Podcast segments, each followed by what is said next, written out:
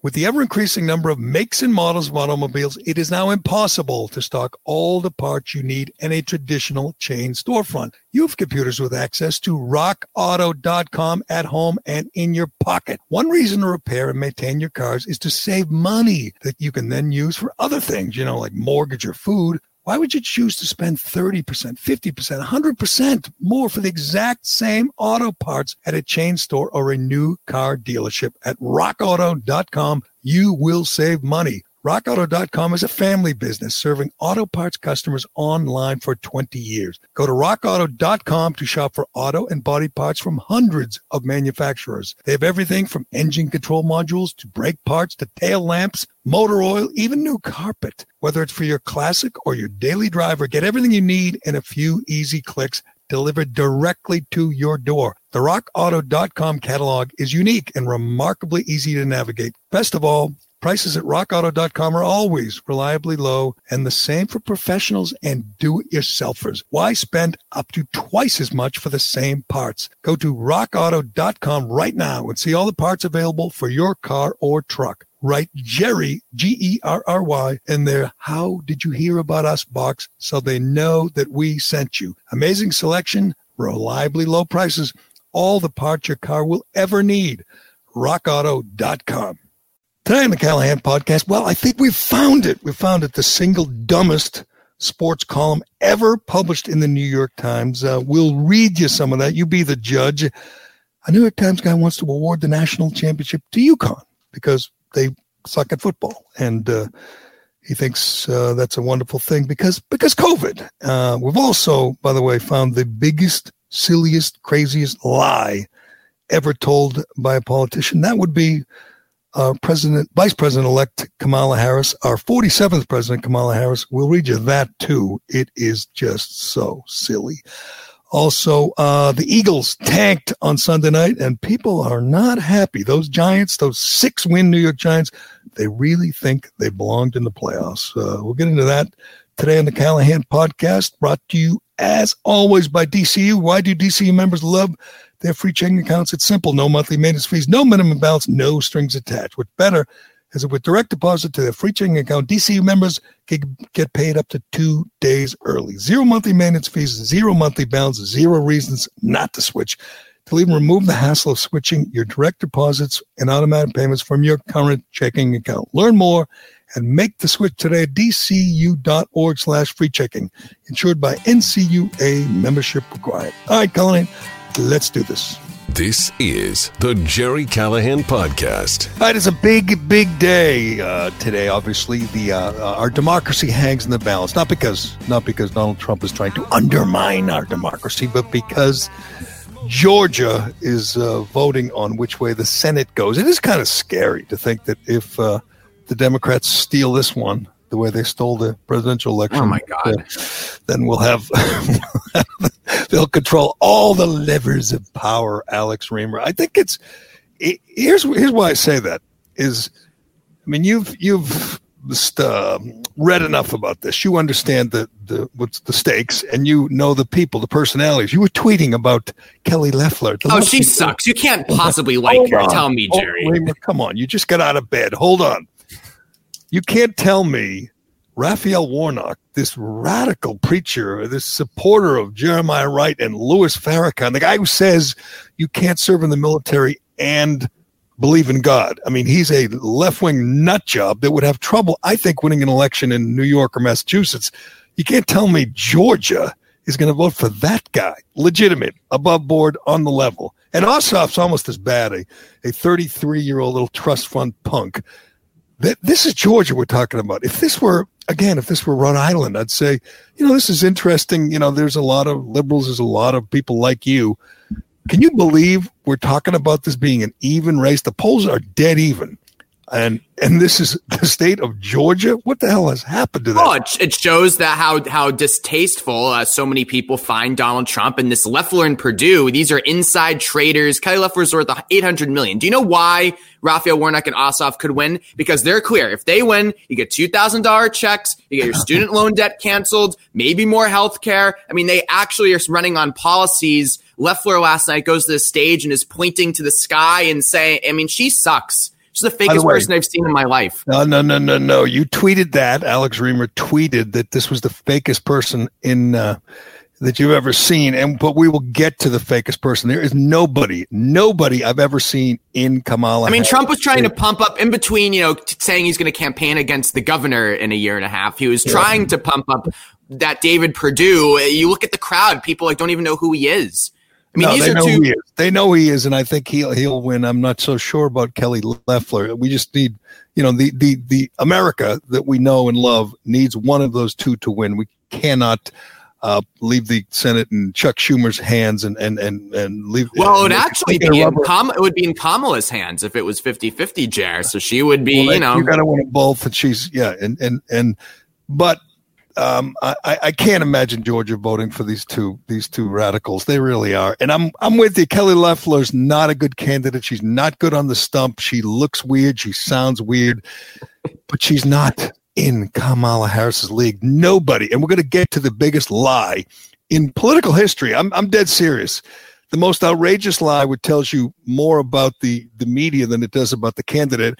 And the more you look into it, Kamala, there's there's nobody, nobody who likes her, nobody who supports her, nobody who doesn't think she's the biggest phony ever. We've not true. She has she has two big constituencies: the wine moms and rich white gays. They but love Kamala. No, Oh, so rich white gays, that's her constituency. She, yes. she was a disaster in the primary. She didn't even make it to Iowa. I, I reference this poll all the time. There was a poll among black Democrats. She finished fourth behind Liz Warren. Blacks, black voters liked Liz Warren more than Kamala Harris, who's who's allegedly black. I mean, that's why she's got the, the choice. She was chosen strictly on uh, her identity and the fact that she's a woman and that she's a, a woman of color. That's all that matters. The fact that she's an awful person, an awful candidate, seems to be irrelevant. But hey, she gives her boss or her her fellow her running mate a run for his money when it comes to making stuff up. I want to get to that after we um, finish up with Georgia because Georgia's huge. It's huge. Oh my god, massive. Uh, and I I wonder if there are enough poll watchers, enough watchdogs in Georgia to prevent the Democrats from stealing it again. And I'm, I'm, you know what? I'm not saying that critically, Alex. I'll give you credit. You guys stole it fair and square. It was. Okay, I mean, we stole it fair and square. Yes, and I wish my work? side. I wish my side could fight as dirty as your side. You guys, yeah, like you guys fight dirty. You know, you keep the polls open when they're supposed to be closed. You, yeah, you, you illegally uh, implement mail-in balloting. I mean, you do everything which you is, can which, to take the, and, and you did it, and you did it. Gerry, you say you, you, say you guys, you know that Georgia's controlled by all Republicans at the state level. So I don't understand. We mean not, you guys. Well, well you know, uh, not according to Donald Trump. Well, I mean, I mean, listen, Brian. Brian Kemp knows how to throw an election because he did it himself. I mean, he disenfranchised voters to beat Stacey Abrams right, a few right. years that's ago. Why had, that's why you had many, many, many more African American voters in that election than you ever had before. You had oh. record numbers because of disenfranchisement.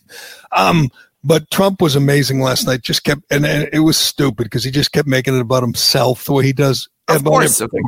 It was not a great rally. I don't care what anybody says. It was not a great because he kept saying, I won, I won big, I won. And you're supposed to be focusing on Perdue and Loeffler, and he wants to focus on himself. And he said he's going to go return to Georgia in a year and a half to campaign against the governor and the crazy Secretary of State. By the way, by the way, the, the, the, the most overblown, overhyped uh, um, story I think we've seen uh, since Trump you know, since Trump took office and, and, and the media and the Democrats tried to bring him down was this phone call. This phone call is ridiculous. I mean, it was so misrepresented and so uh, lied about. Um, I, Where I, is the I, lie? I mean, did you heard the audio? What was right, misrepresented? He didn't threaten anybody. The idea that he threatened the secretary. Yes, mean, he did. He babbled on incoherently for an hour, but he didn't threaten anybody. It wasn't even close to a threat. He said you're taking a big risk. You and your lawyer are taking a big risk if you don't find the missing. Mean? Gerry, he just wants to find the missing 11,800 right. votes, which is one more was, than Biden had. and his and his point was why if there he think he thought he had they they, they stole 300,000 votes and just find 11,000 of them. He thinks he was uh, he thinks the thing was stolen from him and he wants the Secretary of State to investigate.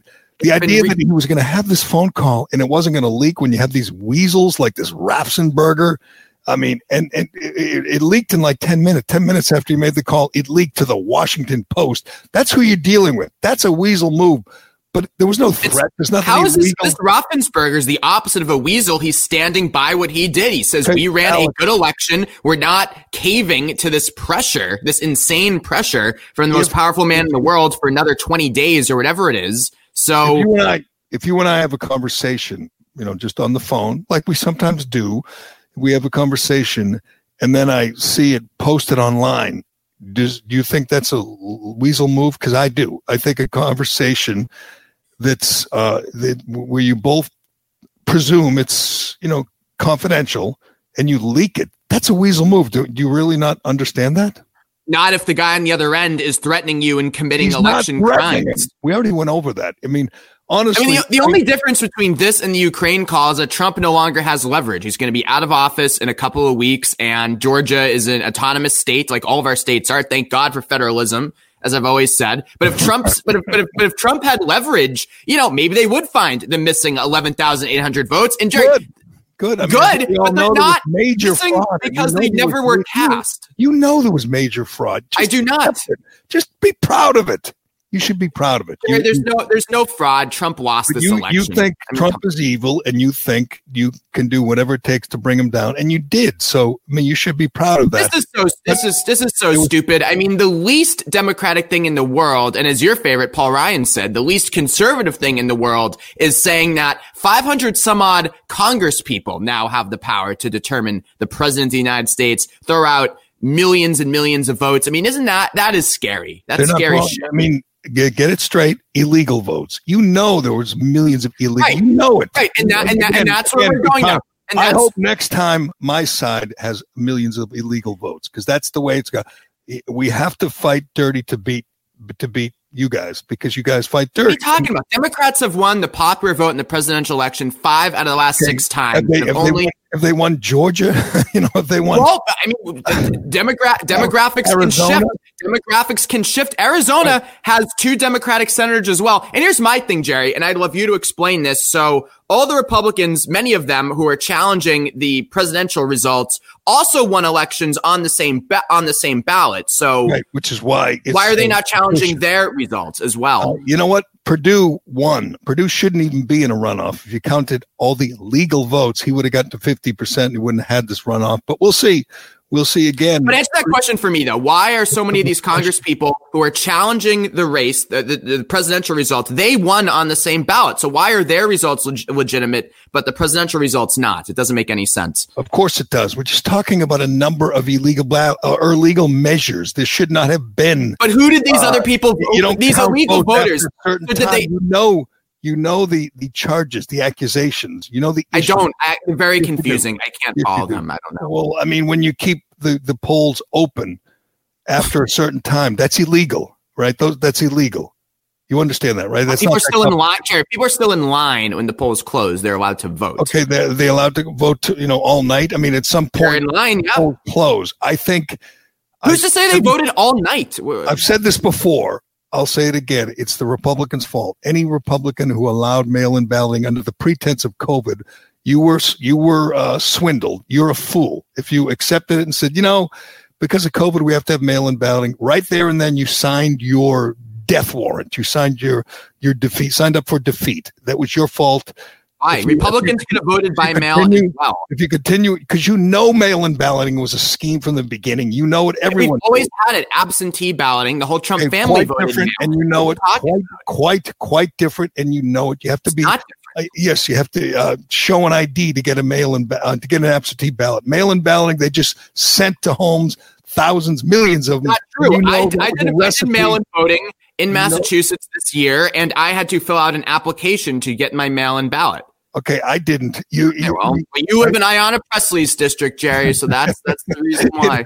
Do not remind me. I'm so embarrassed. Every time Ayanna Presley opens her mouth, we have millions of senior citizens waiting for their vaccine, and Ayanna wants to make sure murderers get it first. That to me is the most insane thing a public official has ever said, has ever believed. But she does, of course, Charlie Baker, our fraud governor, does too.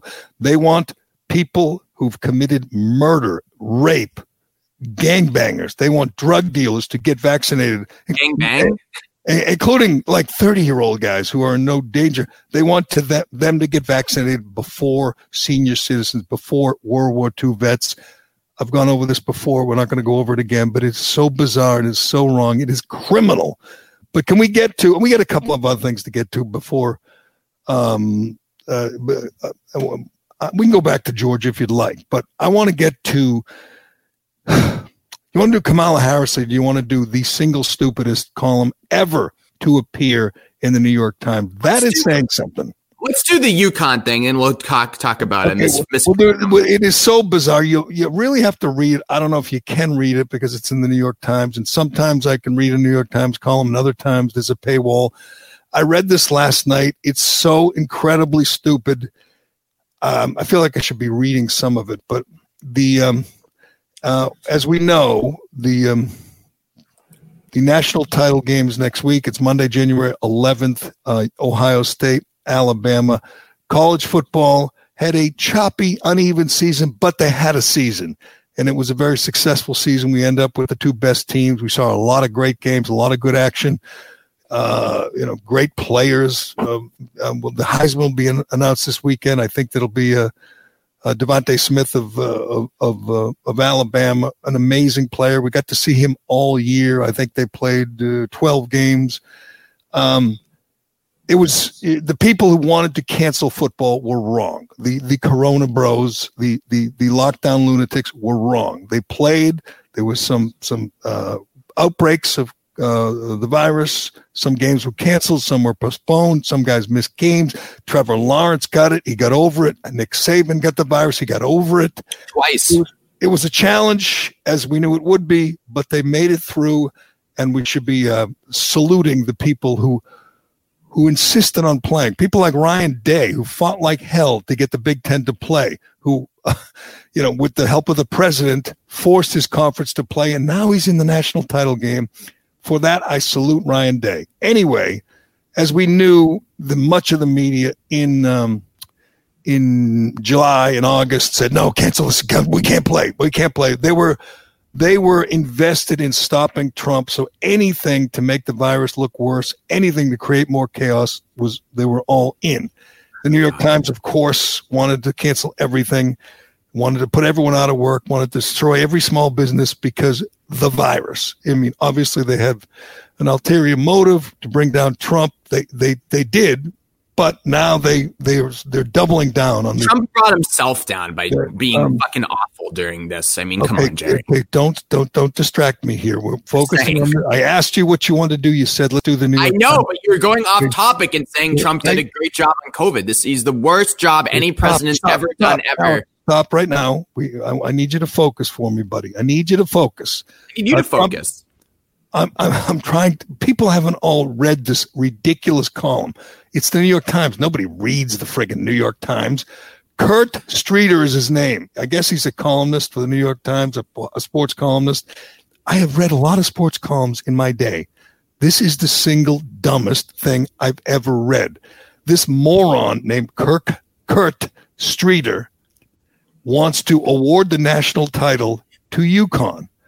UConn, that would be University of Connecticut at Storrs. He wants to give them the why? Because they refused to play. They were one of three teams in Division 1A in the football you know, subdivision, bowl subdivision, who refused to play allegedly because of the virus. And for that, he wants to commend them. That's not the dumbest part. He, he actually talks to Randy Edsall, the awful coach of UConn, the absolute loser coach of UConn. I think they've won six games in the last I don't know four years. It's a it's an awful Division One program. They get their ass kicked regularly. They've been to one bowl game in their Division One existence. He talks to Edsall, and Edsall like says, "Oh, we did it for the safety of the kids," and he blames the other schools for playing because they just did it for the money. Um, Randy Edsall didn't miss a paycheck, like everybody else who who thinks lockdowns are wonderful. You know, every media person, every politician who says who, who supports lockdowns, they don't miss a paycheck. They don't miss a day of work. So he got paid. He said he put the question to the players, do you want to play?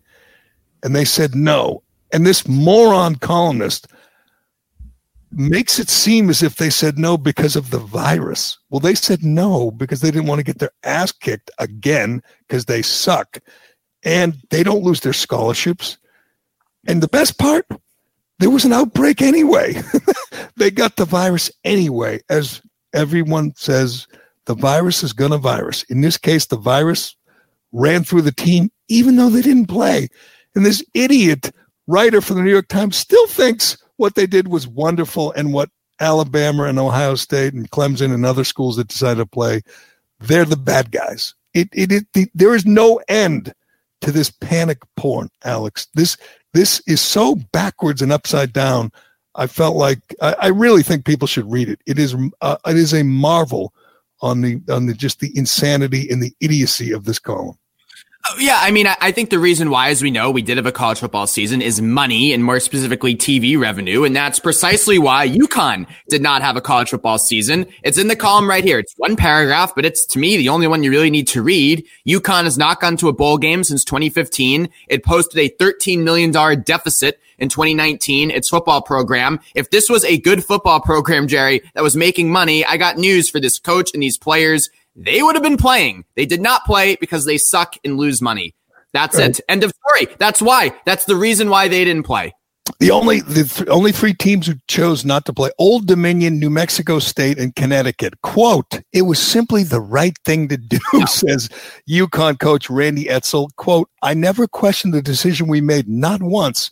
And this idiot writer, uh, Kurt Streeter, writes: If more coaches were willing to take such a stand, Maybe we could have avoided the folly of college football during the pandemic. The airplane trips, hotels, and games played on campuses that were drenched in virus. Okay, let's uh, quick question for you, Alex. Let's go over this. Quick question: How many college football players were hospitalized with coronavirus? I, mean, I don't know off the top of my head. 130, 130 teams. That's over 100 players per team. That is tens of thousands of young men who played college football. The answer is zero. How many died? The answer is zero. Even coaches. I mean, one, no, we one die at the uh, small school in Pennsylvania. I, think. I don't know. Why don't you look that up? I guarantee you he didn't die from the virus. He did um, actually. Um, but yeah, do that. Look it up. And they go over, you know, different schools that had to postpone games. So what? The alternative, uh, uh, according to this this this this Karen at the New York Times, was cancel everything. Well, they're football players who are at school in Division One on scholarship, and they're there to play football. Let's be honest. Why wouldn't you play? Because a few guys might get the flu, which is essentially what it is for a 20 year old. Yeah, Jamain Stephens, by the way, got it. He was a lineman for California University in Pennsylvania, but he got it over the summer, so before the season started. So, so that was that Division One A. Uh, I, I, don't, I don't know, but and, he and did he die from the virus? He did. He did. He did. But he got it over the summer before the season started. So yes, and and again, I mean, um, they get it anyway. Twenty three of Connecticut's players ended up getting the virus anyway, according to the New York Times. Although none of them became seriously ill. Of course they didn't. They're twenty years old. They're athletes for the most part. It is so absurd that even in the face of what we just saw, a very successful college and pro football season that had its bumps, that had its little obstacles, and they overcame them. These Corona bros can't admit they were wrong. Quite the contrary. This guy wants to give the national title, which I guess is kind of silly, but give the national title to a school that was that didn't want to play because they knew they would just lose. And the kids said, "You know what? We don't we don't lose our scholarships. We might as well sit this out." Players want to play. High school players want to play. They don't get scholarships and and when they when you have these these hacks, these pol- politicians who who shut down schools and you know to keep the teachers union happy, and and and these kids can't play, they have many more problems than the virus. You know, they don't have contact with their friends. They get depressed. They get they get out of shape. We've seen the stories. We've read about the suicides. There are more kids in this age group who die from suicide than vi- the virus. That's that's just a fact. And people like this moron at the New York Times don't give a damn. He well, two, two things quick though. This moron, he actually is at least consistent because he wrote a month ago about the NFL. He was the guy who called the NFL season a circus because that was just when Lamar Jackson went down. So he referred to it as a circus. But this almost sounds like there's another angle to this. Do you really believe that the football players didn't want to play football? Like, doesn't yeah, it sound like something? Yeah, but doesn't it sound like something where the school kind of pressured them not to because well, that's true. I would say even even at UConn, even if you're going to lose, you know, it's your identity. When you're yeah. a college football player, Division One, it's your identity. I, I'm sure some of them didn't, but you're right. It was probably at least a close vote, and a lot of them were very disappointed. Hell, even at UConn, there are a, a handful that think they're going to go to the NFL or think they're going to get a chance to play in the NFL. So maybe you're right. Maybe they were pressured by this this loser coach who you know got to extend his stay for an extra year. You can't fire a guy when you sit the season out. So he probably would have been fired, you know, this year because they would have lost because obviously he's a, a, a terrible coach. And now they get to put that off. They get to postpone that. I still, you read the whole story. You tell me what the upside was. What did they avoid? they got well, the worst. What, what, he, yeah, what he failed to do is actually explain how many college football players caught COVID, and many of them did. I mean, hundreds did, but he didn't explain, as you said, were there severe after effects? What was the real damage besides hyperbolic language? Um, and again, as I said, the reason why UConn didn't play this year is because their team sucks and it loses money if they were good and made money and had a great TV deal like Big Ten schools, SEC schools, right. they would have played. So the whole premise of this column is wrong and basically just like a UConn PR job. And and you know you say you know, if they made money, if they were successful, they almost canceled the Big Ten. I mean, they ended up playing six games, and you know Ohio State's now in the national title game. Um, they almost canceled the Pac-12. Pac-12 decided to play after Ohio State started to decided to play, and Ohio, I mean, uh, Big Ten decided to play, and that was because the the, uh, the president pressured the commissioner, and they were doing it for political reasons, like anybody that wants to lock down or cancel. It was all politics. They decided to play do you think they're glad they decided to play now? I mean, again, I don't know. I mean, they're, they're saying they're glad they got the TV money, but a few things did bother me about this college football season. I do think players should get paid. I mean, you can't make the argument that it wasn't dangerous. So it's dangerous to play football anyway, but even more so to do it in the midst of a global pandemic. You can't tell me that these players didn't take on exceptional risk this year. They should be paid. And also, this is all about the money because you don't think that uh, the guys on the cross country team wanted to play or the soccer players wanted to play. Sure. only the football players got to play. Why? Not because true. they That's not money. true. That's not true. Down south, they all got to play. It depends where you are in the country. It depends what state. Um, well, big, on the Big Ten, it was only football, right? And I think the same in the Pac-12. Um, so you were absolutely right. There's no reason, and just like high school, I mean, I mean, high school football. Of course, they should be playing. They're they're they're they're pawns in this political game but no question, cross country. What the hell would you ever cancel cross country? But I'm just saying, but, but I mean, in, in, a lot of areas of the country, the only the yep. only athletes, college athletes who are getting to play this year are football players and basketball players, and that's because they make money, and that's that's wrong. I think it's oh, wrong. No question. And it show and it shows you what it's all about. And yeah, and college football too. I mean, you said this was a great season. You can tell I'm fresh off a national overnight shift. I have these numbers in mind, but it is basically just five teams in all college football. It is Ohio State, Clemson, Alabama, LSU, Georgia, and that's it. I mean, nobody else has a chance at all. I mean, this is a broken. Uh, again, I say, so what? If you're a Division three player, if you're you know whatever club, you should be able to play. It's part of your experience. In many cases, part of your identity. It's where you get your, you know, your your joy in life. You want to play, and the argument against it is is specious. It's it's absurd. Like if you play, you might die. We all know that's a lie. We all know that's a lie. People like this clown at the New York Times have been telling for a while now. They'll die anyway, maybe from brain injuries. maybe, but that's a risk they're willing to take. And again, I'll go. But you know, I'll use your example because it's a good one. Why not let soccer players and volleyball players and cross country runners play? They can't tell you why. They know it's not a risk. They know there's not a risk of uh, uh, uh, transmitting the virus. And even if there is, they're not going to suffer any great illness or, or death. They're just being used. They're just being used by politicians, by hacks in the media like this clown, Kirk Streeter, in the New York Times, which, if you, again, I really recommend.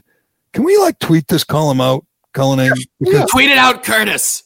Can, I mean, if we don't uh, if you go there, I, I hit a paywall. You sent it to me, and so I'm reading it right now. Um, and and even if it's about the money, Alex, so what? We all know they make money in Division One football. Again, there's no argument against it. There's no argument against trying to play, doing your best to play. If guys get sick, like Trevor Lawrence gets sick, then his backup plays for a game.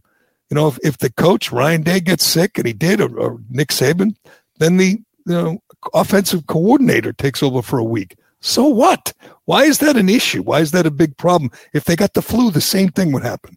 Uh, right? I'm, just, I'm just sickened by the, the whole financial disparity. I mean, did you know that like four Ohio State assistants banked over a million dollars this I, year? I mean, what what the hell happened there? I mean, it's that's what I find sickening. I I've I've said this before. In my next life, you know what I want to be? I want to do like a strength and conditioning coach for right. Alabama strength and conditioning coach makes like eight hundred grand. This musclehead who just tells guys to you know, you know lift. Uh, it, eh, no, I want to be a coordinator in major call. I want to be Brent Venables. You know the guy at the, the Clemson, the guy that the Kirk Herbstreit he'll do a game. Kirk Herbstreit will do a game, a Clemson game, and he'll mention Brent Venables 900 times. Like he, he doesn't know half the players, but he knows Brent Venables and we dialed up a great blitz and Brent Venables called a great, you know, uh, coverage.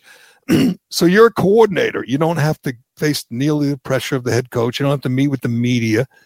You you you make a million bucks a year. You're in a program that you know essentially can't lose if you're a Clemson or Alabama or Ohio State so you have a run of, you know, 8, 10, 12 years, making a million bucks a year.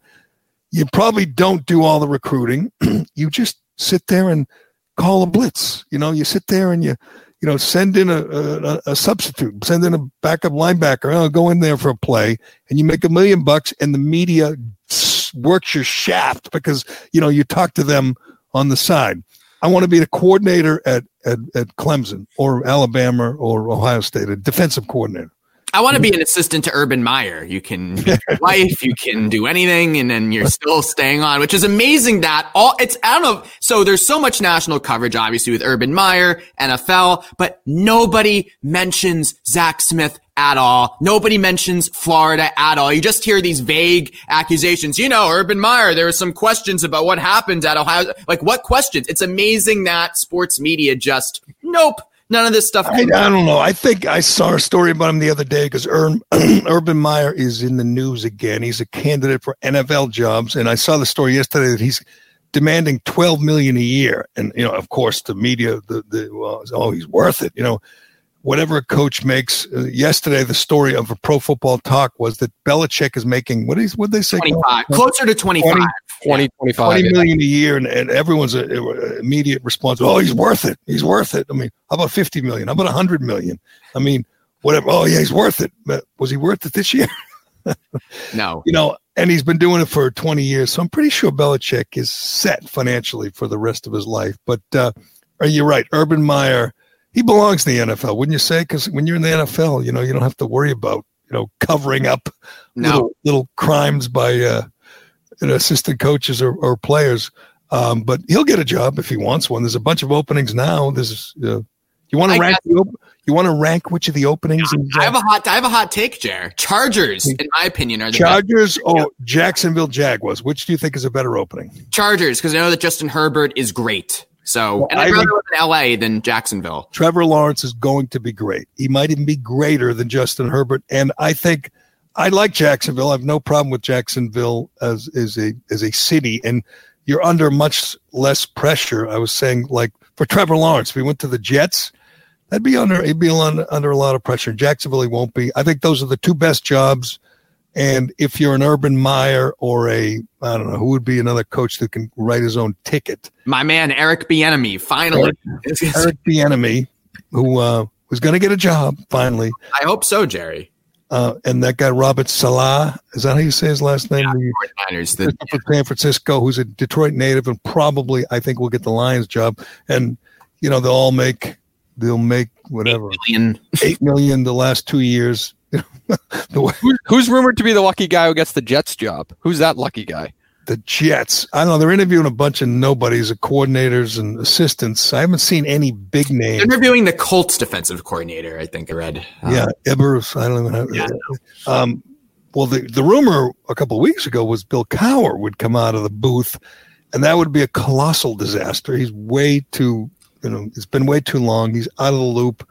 I think he's way too comfortable in his current gig. I don't think that would work, but apparently that was just a rumor. Started by Boomer, Boomer Esiason, by the way. If you're Bill Cowher, why would you take the Jets job? That the, the cushy. All right, I want to come back as a, as like a right. national football analyst, or as Evan Washburn. That guy probably makes like 750k. He does two reports a game, no controversy, nothing great, right? I mean, that is that is a pretty good gig, but I think you can never replace the adrenaline rush. I mean, I think it's like players and coaches that Sunday rush, and we've heard you know guys talk about it before, but a guy like Cowher, a guy like uh, you know who's another uh, TV guy who's got uh, like Gruden. Gruden, by the way, who's is quickly morphing into uh, you know Charlie Weis on the sidelines. What happened to Gruden? Is that He should. He should. I mean, he should get fired too with the way the Raiders have collapsed. I mean, I know he's a kicker, but what was your quote yesterday from Jay Feely? He really, he really kept his competitive edge out there. He wanted to stay in the game. right. Uh, uh, Jay Feely, who said Cam I, Newton's done everything they've asked him to do except throw the ball and win games. And I said, yeah, he's definitely he's he won the nice guy award, and you know he's apparently a hell of a guy, but he's uh, a terrible quarterback. But whatever. And I, I think Jay Feely's like Z list. I don't think he's. Um, he's actually uh, you know making making his mark in the in the booth just yet. Maybe he will, but um, that that seems like a great gig, like being a TV guy, part time gig, working whatever for an NFL network. But they never replace the adrenaline rush of of winning a game on Sunday, which is why they plus they make such freaking. I mean, Jon Gruden's got a hundred million dollar contract, hundred million dollars. But how much was he getting paid annually at ESPN? You would know this, Dave, probably. Uh, I don't know. I don't know. Seven. Seven. I mean, let's say you're making seven million a year doing Monday Night Football. I mean, I'm not a competitive guy. I don't miss the Sunday thing, but I would rather you know make a little less to work on non Monday Night Football than deal with the pressure of being a head coach. But yeah, you're right. Six and a half million dollars a year to call Monday Night Football. It seems it seems awesome, but they sit there in those meetings and they sit there in the booth and they say, "God, I miss being down there." and winning a game and you know you know having that that that euphoria on Sunday nights after winning a big game and going to the playoffs and winning a Super Bowl and you can't replace it. And that's why they go back. They that's why they almost they always want to go back. John Madden's the only one that never really wanted to go back because he was such a big star on TV and I mean I didn't think he was great in the booth but apparently he was a guy a well-adjusted guy who didn't wasn't insecure and didn't have to be back on the sidelines to you know satisfy his own ego. So, uh, and he's still alive, by the way. John Madden. surprised he doesn't make an occasional appearance, like like like Chris Berman make an occasional appearance on. Uh,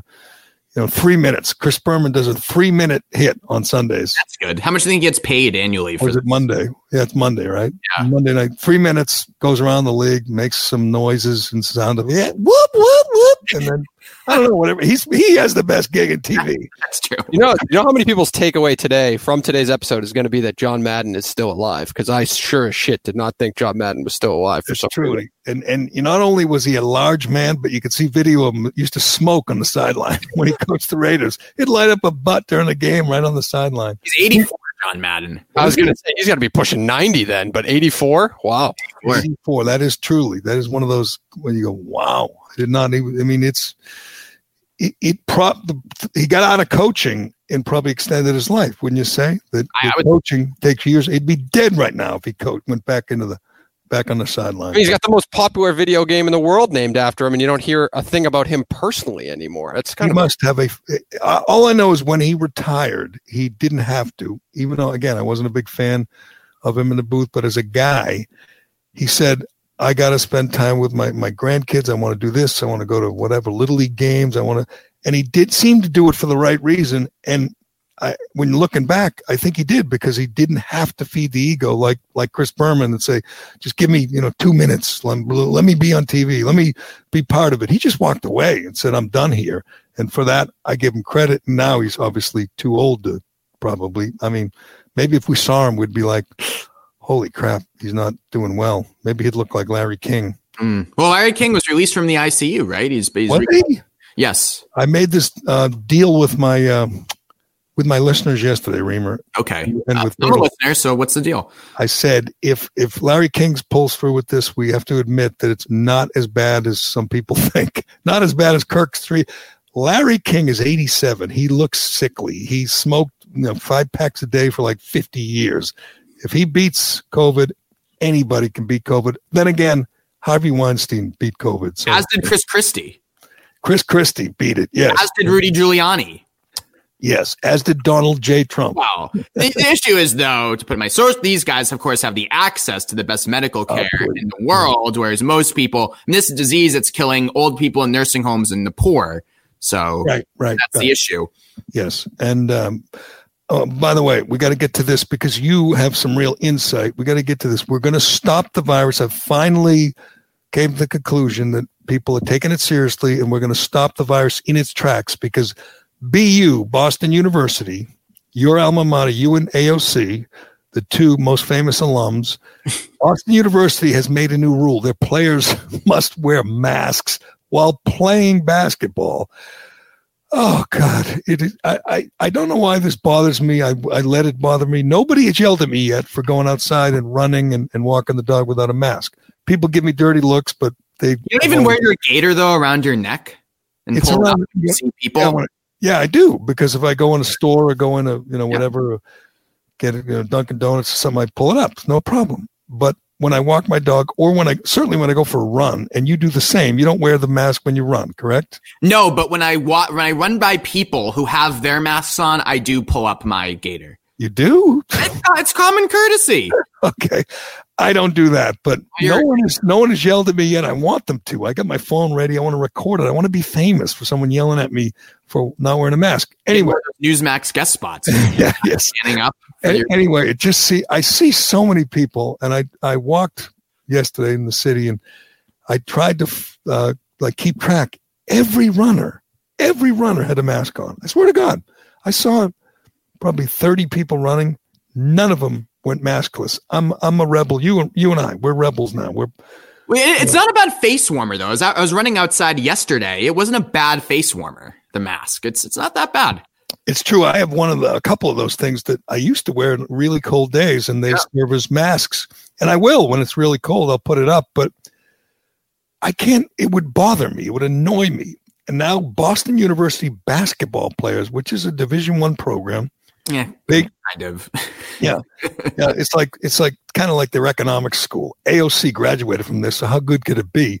Um, BU is requiring their players to wear masks while playing, which must really slow you down. And they're going to require the visiting players to wear that, or the team has to forfeit. Correct? Do I have that rule correct? Yes. I actually, I actually don't mind this, and here's why. What is the Patriot League, which is their league? What is the Patriot League testing protocols?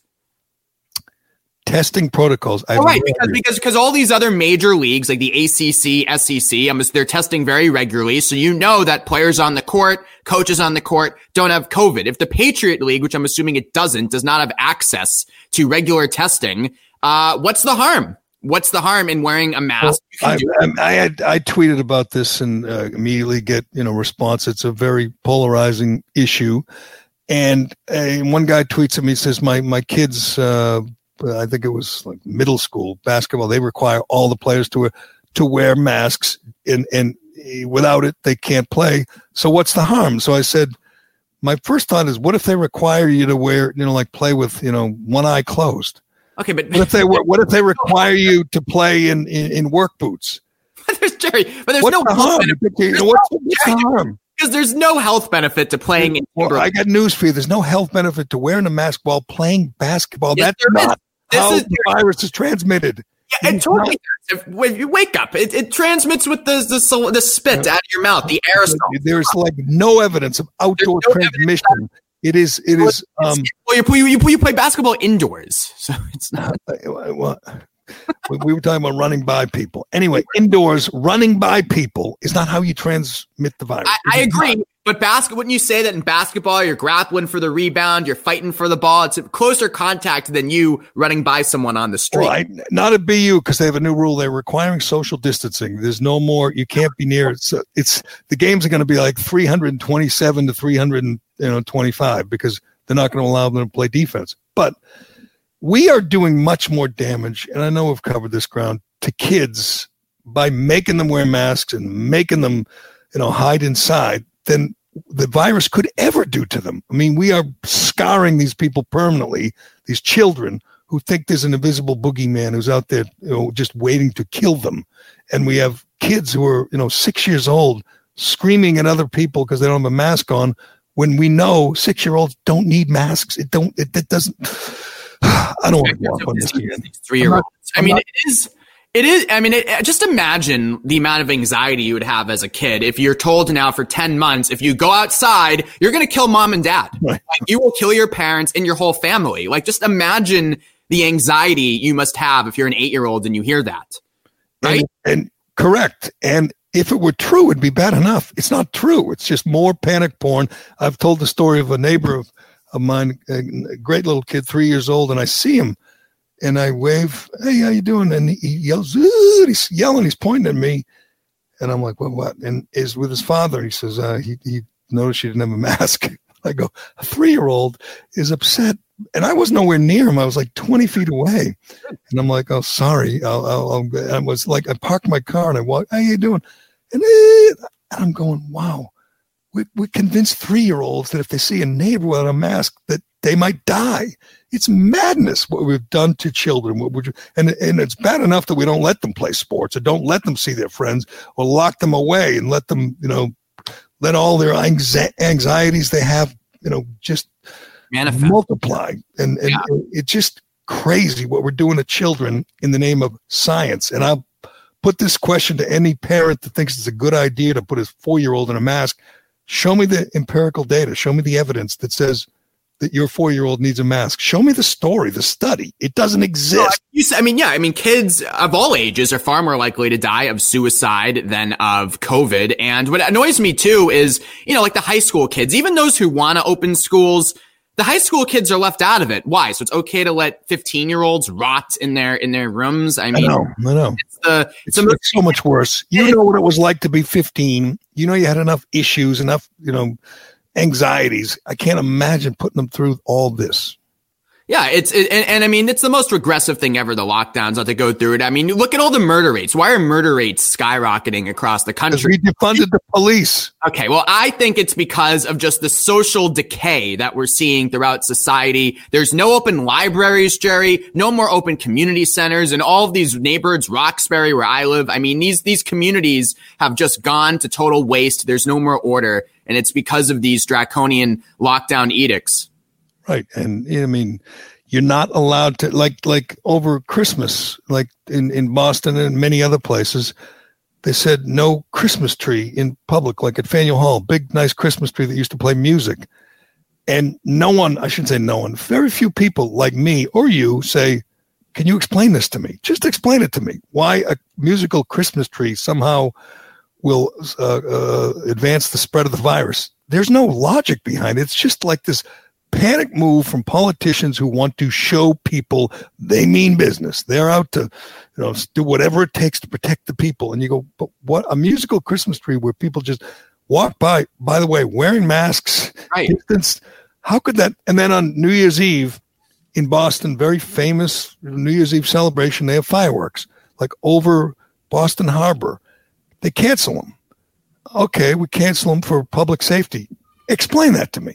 No, I mean, and wouldn't, and wouldn't it be safer to go outside, watch the fireworks on yeah. New Year's? Police are there, making sure everyone's wearing masks and distance. Instead, you close everything down so people go to house parties, which is where right. the virus spreads. We know that to closed indoor spaces. So it's totally backwards. Right, and they close restaurants at nine thirty. Have a curfew. And, and kick everyone out so they all go home or go to parties and spread the virus. It's there's no logic, but it doesn't matter. You have politicians hacks like like like our governor Baker and Cuomo and Whitmer and all these rest of them who say, "Look at me, I care so much. I'm going to do uh, take the next step, which is, you know, we were at forty percent at restaurants. I'm going to make it 25. Excuse me, Mr. Governor, can you explain what that does? No, he can't and he won't. It doesn't is not based in logic at all. And yet, to me, the most disappointing thing is the level of uh, compliance people just say, "Oh, good, he's trying to help us. He's trying to protect us." And you go, "Wait a second. He just put a thousand restaurants out of business. How does that protect us?" They cannot answer. Canceling fireworks where people are outside. You know, you could be the biggest, uh, you know, um, uh, the most paranoid person with the virus, afraid of the virus, you could still go outside with your mask on, stand eight feet away from everybody, and watch the fireworks. Right? Yeah. It, it couldn't be safer. And yet cancel it, force, as you point out, force everyone inside where they breathe on each other, where 76% of the transmissions occur indoors, where they are forcing you to go. It's just so illogical. But It's so logical. And I should have actually sent this sound to Dave, but uh, our new Speaker of the Massachusetts House Gerry, Ron Mariano, you know this guy is from Quincy. He's taking over for Bob DeLeo, who I'm sure is one of your favorites. Uh, he was interviewed yesterday on the TV at one of the t- news stations about the vaccine rollout and how slow it is. And his answer is that he doesn't know anything about it. And then the reporter asks, well, aren't you going to look into it? And he goes, I just got here. right, It's like 92. So they're on top of it at least. And I love Cuomo's vaccine policy where if you're a hospital and you don't use your vaccines, that's a $100,000 fine. But if you vaccinate someone out of the state mandated order, that's a million dollar fine. So he's, so, he's so vile. Cuomo is just such a vile individual. I mean, I never, no one looks worse through all this. And yet, you know, you people, you Democrats, will, I never liked Cuomo. uh, no anybody who's paying attention just must be sickened by the man but uh, i i will say this cuomo is not nearly not nearly as artificial as inauthentic as fake as our uh, vice president elect i want to get to this because we talk often about lies every time you know you talk about donald trump you talk about lies he lied he lied we've Certainly. certainly chronicled many of joe biden's lies anytime joe biden talks about his father or grandmother or mother saying, "Hey, Joey, Joey," uh, that he's just making it up. He just makes the stuff up as he goes along. He's a, a just a serial liar, but nothing.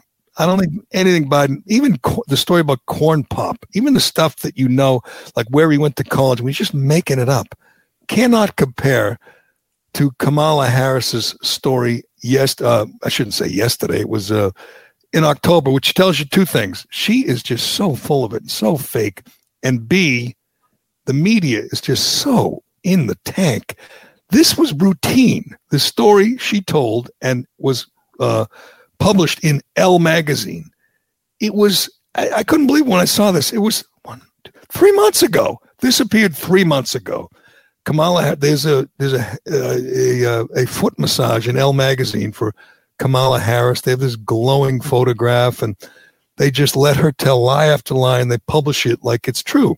And you expect that nobody's going to read Elle magazine, but you think when you actually get a sit down interview with the vice president elect, who doesn't give interviews to anybody and doesn't allow, you know, doesn't answer any questions. She never had a press conference. You realize that?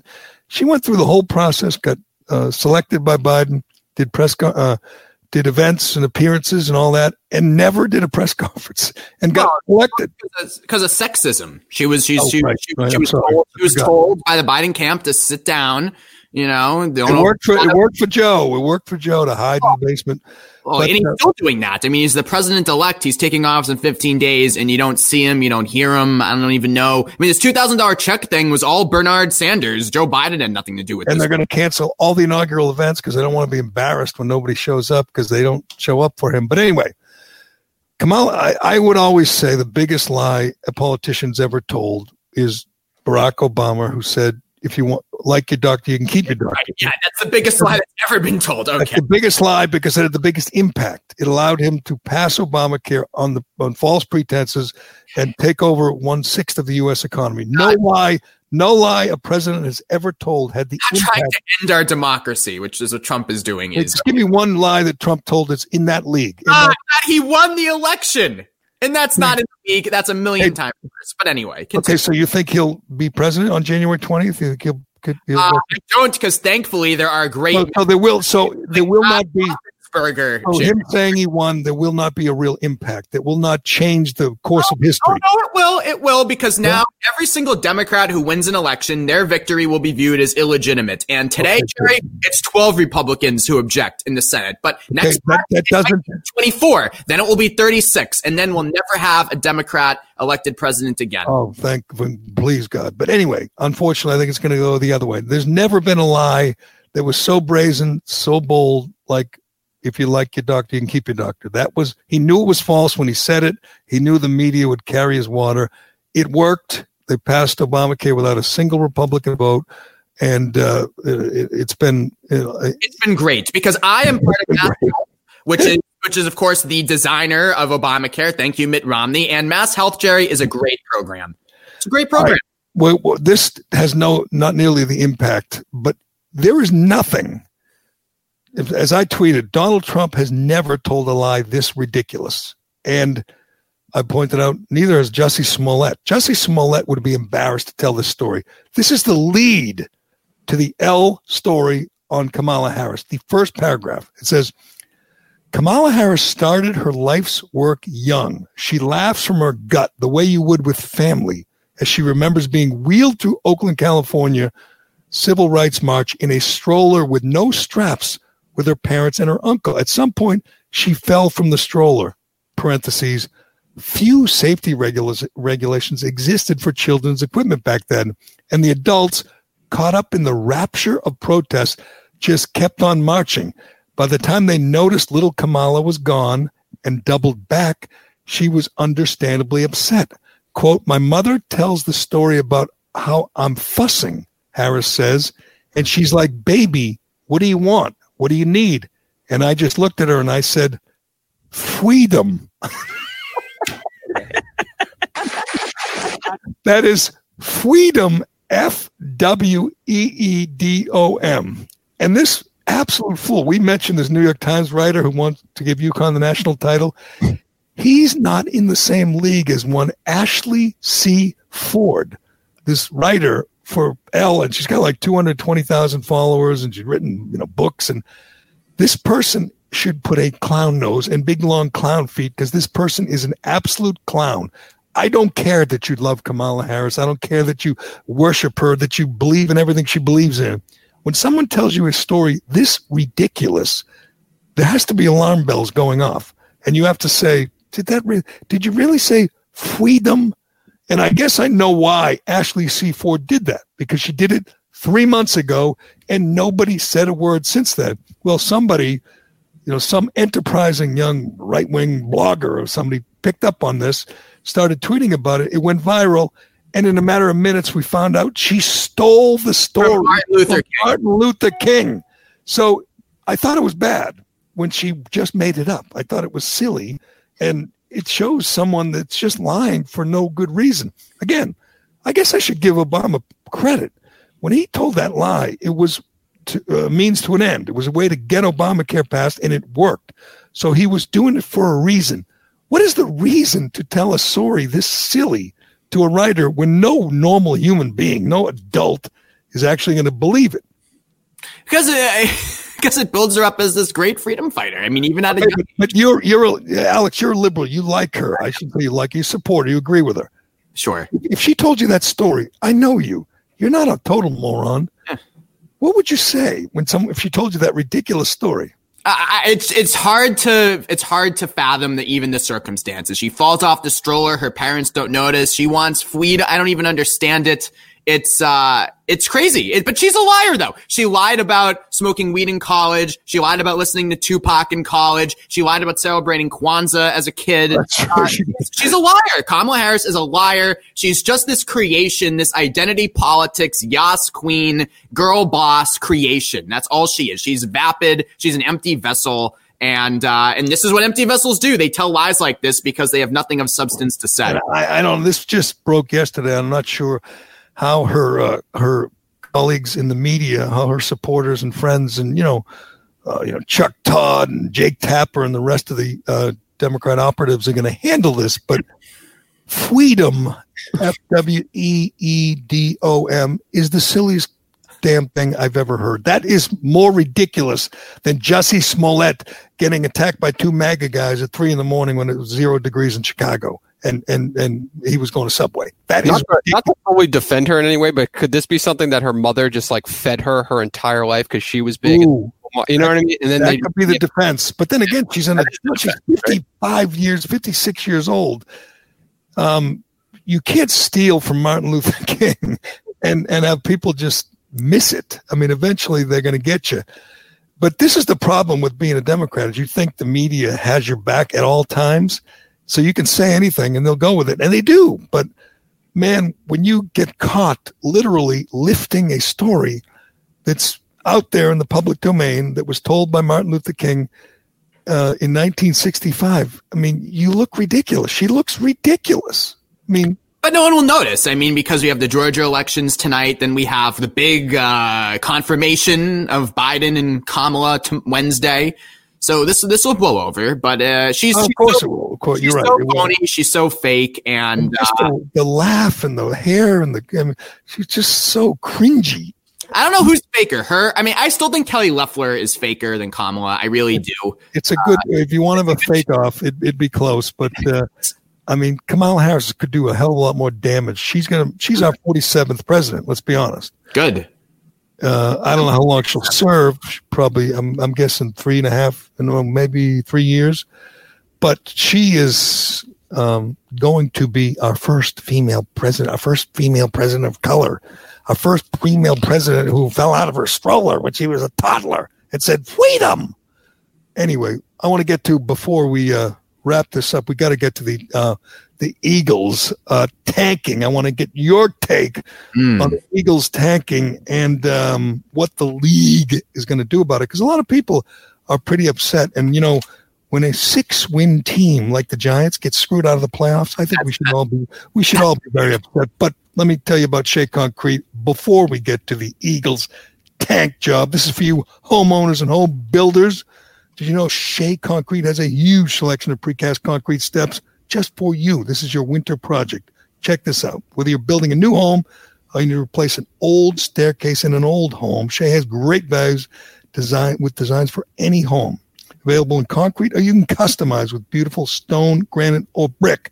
You can pick out your favorite steps and uh, they'll do the rest. You just sit back, let them take away the old steps, bring in the new steps, and just like that, voila, as Alex Reimer would say, voila. Voila. Viola.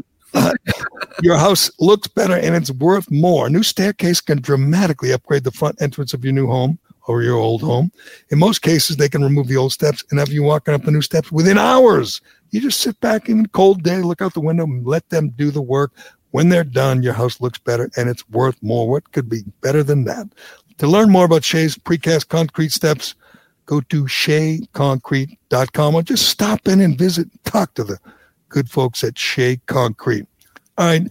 I watched this obviously live. It was the last regular season game. It had postseason ramifications.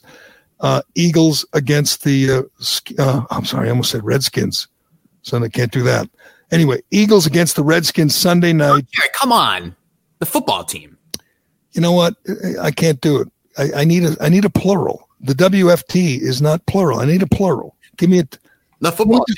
They played the on the skins. That's not, nobody thinks of Indians. They're just the skins. Anyway, it was bizarre because Giants fans all over the country, devoted Giants fans, were rooting for the Eagles, which was so strange. how crazy, right? And the Eagles stuck it to them by uh, tanking. I didn't think much of it when I was watching because I'll tell you why.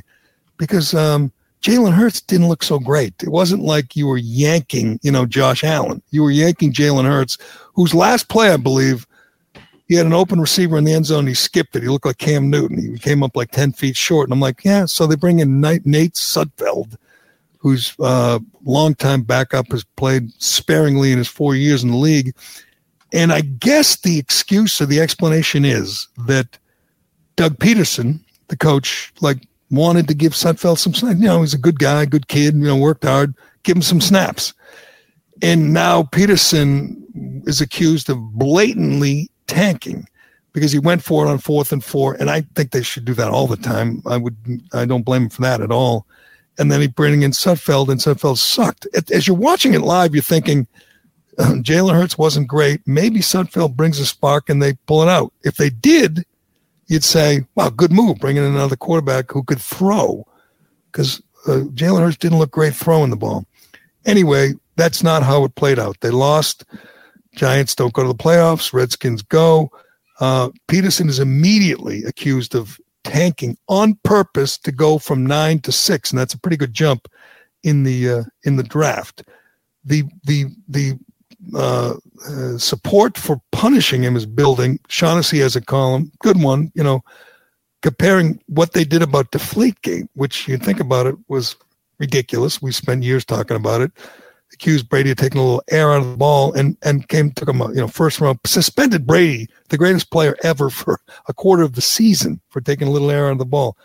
Do you think they do something? Do you think they come bring the hammer down on Doug Pederson and the Eagles? No, they shouldn't. I mean, this kind of stuff happens all the time. The Buccaneers in 2014, people were treating this, were leading the Saints 20 to 7 at halftime. This was when they were tanking for Jameis Winston, and then they pulled all their starters and lost the game. But it was an, a regional broadcast and nobody noticed. You know, Gerry, tanking happens all the time in the NFL. Uh, and I think Doug Pederson did the right thing, frankly. Uh, I don't think he was trying to lose because he probably would have started Sudfeld if that were the case. But he's like, eh, I don't really care if we win. And drafting at six is better than drafting at 10. I think it actually would have been 10 if they had won.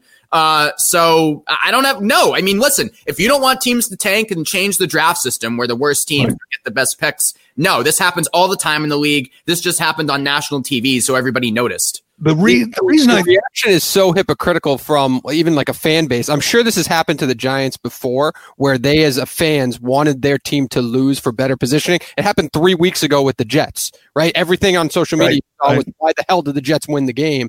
So it's just hypocritical. I'm sure it's happened with the Giants within the last couple years. Probably. And again, to my point, see the problem Doug Pederson has is not the Giants that they screwed the Giants because again the Giants won six games.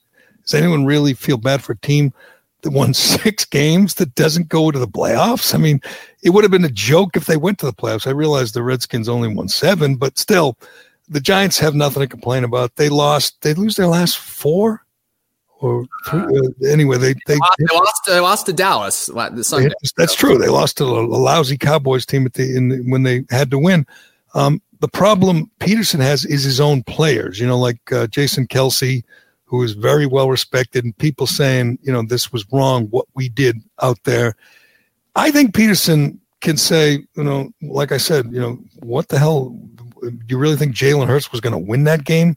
He's not great. He beat out, you know, he beat out Carson Wentz, our big money first round pick. But we wanted to give Sudfeld a chance, see if he could give us a spark. He doesn't have to admit to tanking. he can make a case that he wasn't tanking, which I guess will keep the league from you know suspending him or or fining him. But if you're an Eagles fan, you know you have to say good. I mean, we weren't going to the playoffs. Now we could get maybe they'll get a, a, a quarterback, another quarterback, first round pick, even though they just took Hurts, or maybe they'll get some stud, you know, left tackle, or or maybe they'll get DeVonta Smith and say, see, it was worth it. But it is going to be interesting to see how Goodell handles it because we know, you know, competitive, whatever, you know, the, the competition, that's the most important thing.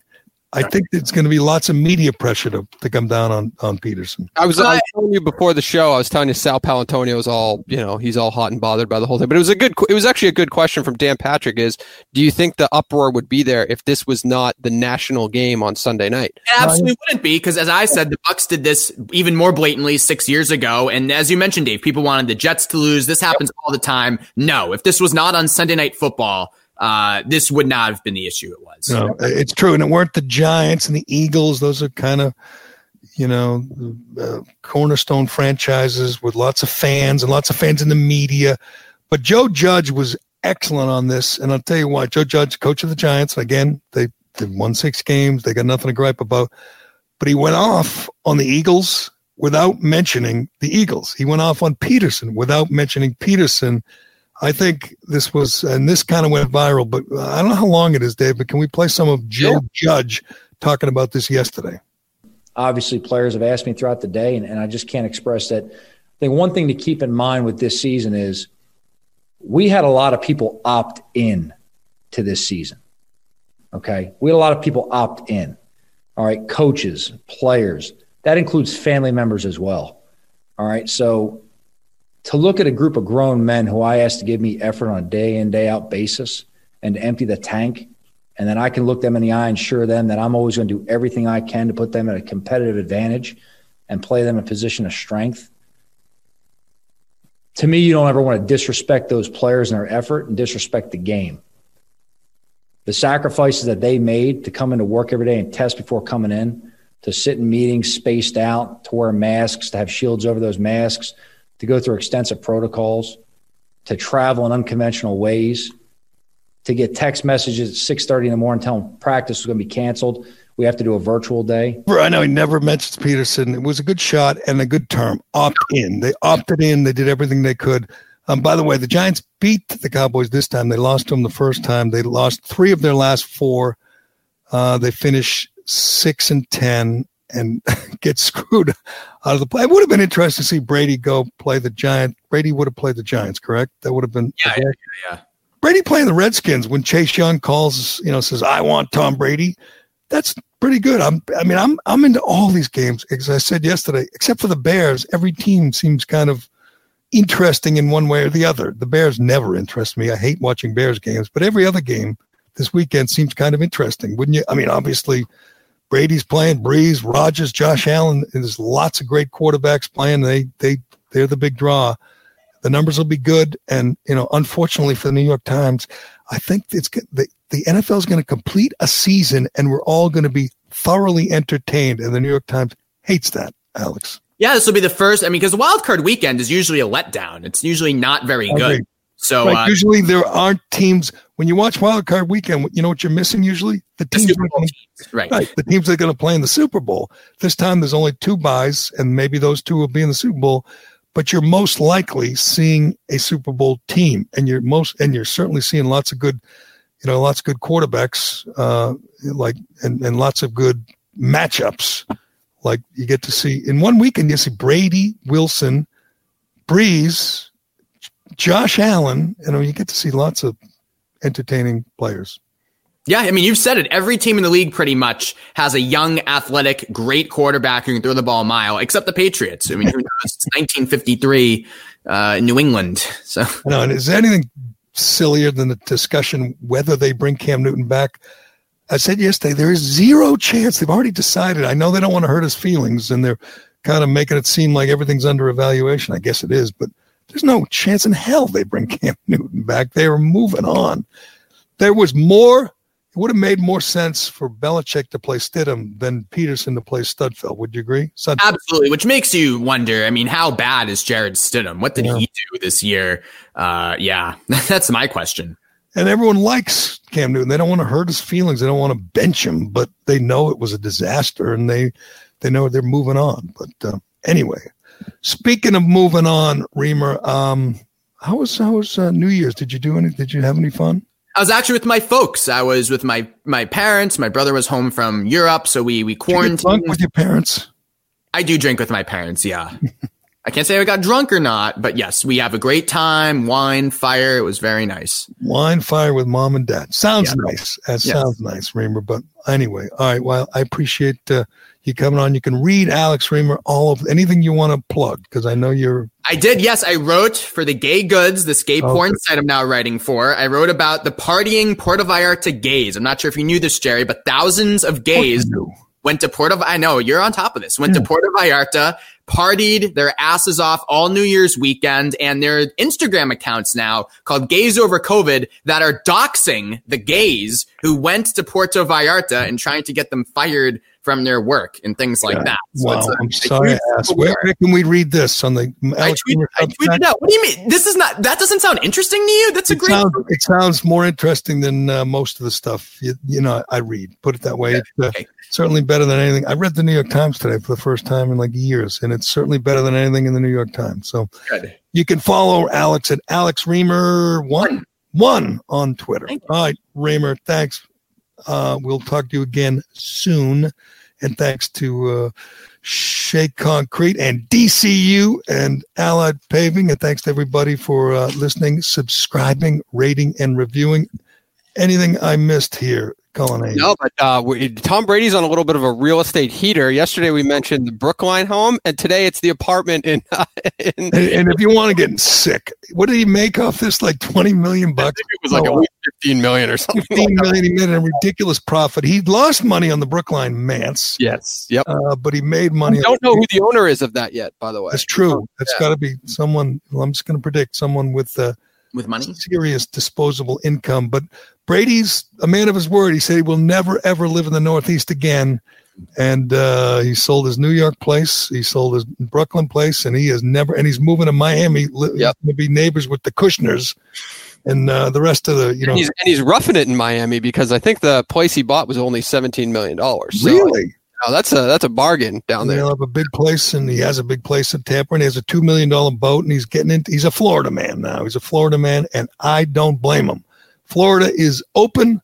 I told told my my my travel log yesterday that I was there over the over the holidays, and it's a different world. You can actually go to restaurants and go to gyms and live like a normal human being. Our next, our forty eighth president, Ron DeSantis, oh, good, I can't fought wait. a good fight and kept his state open, and this, uh, and he's better off than uh, any of these lockdown states up here in the Northeast. So, Brady's no fool. He's going to live in Florida the rest of his life, and I don't blame him. But anyway, uh, that'll do it. This is the Callahan Podcast. I'm Gerry Callahan. We'll talk to you again tomorrow.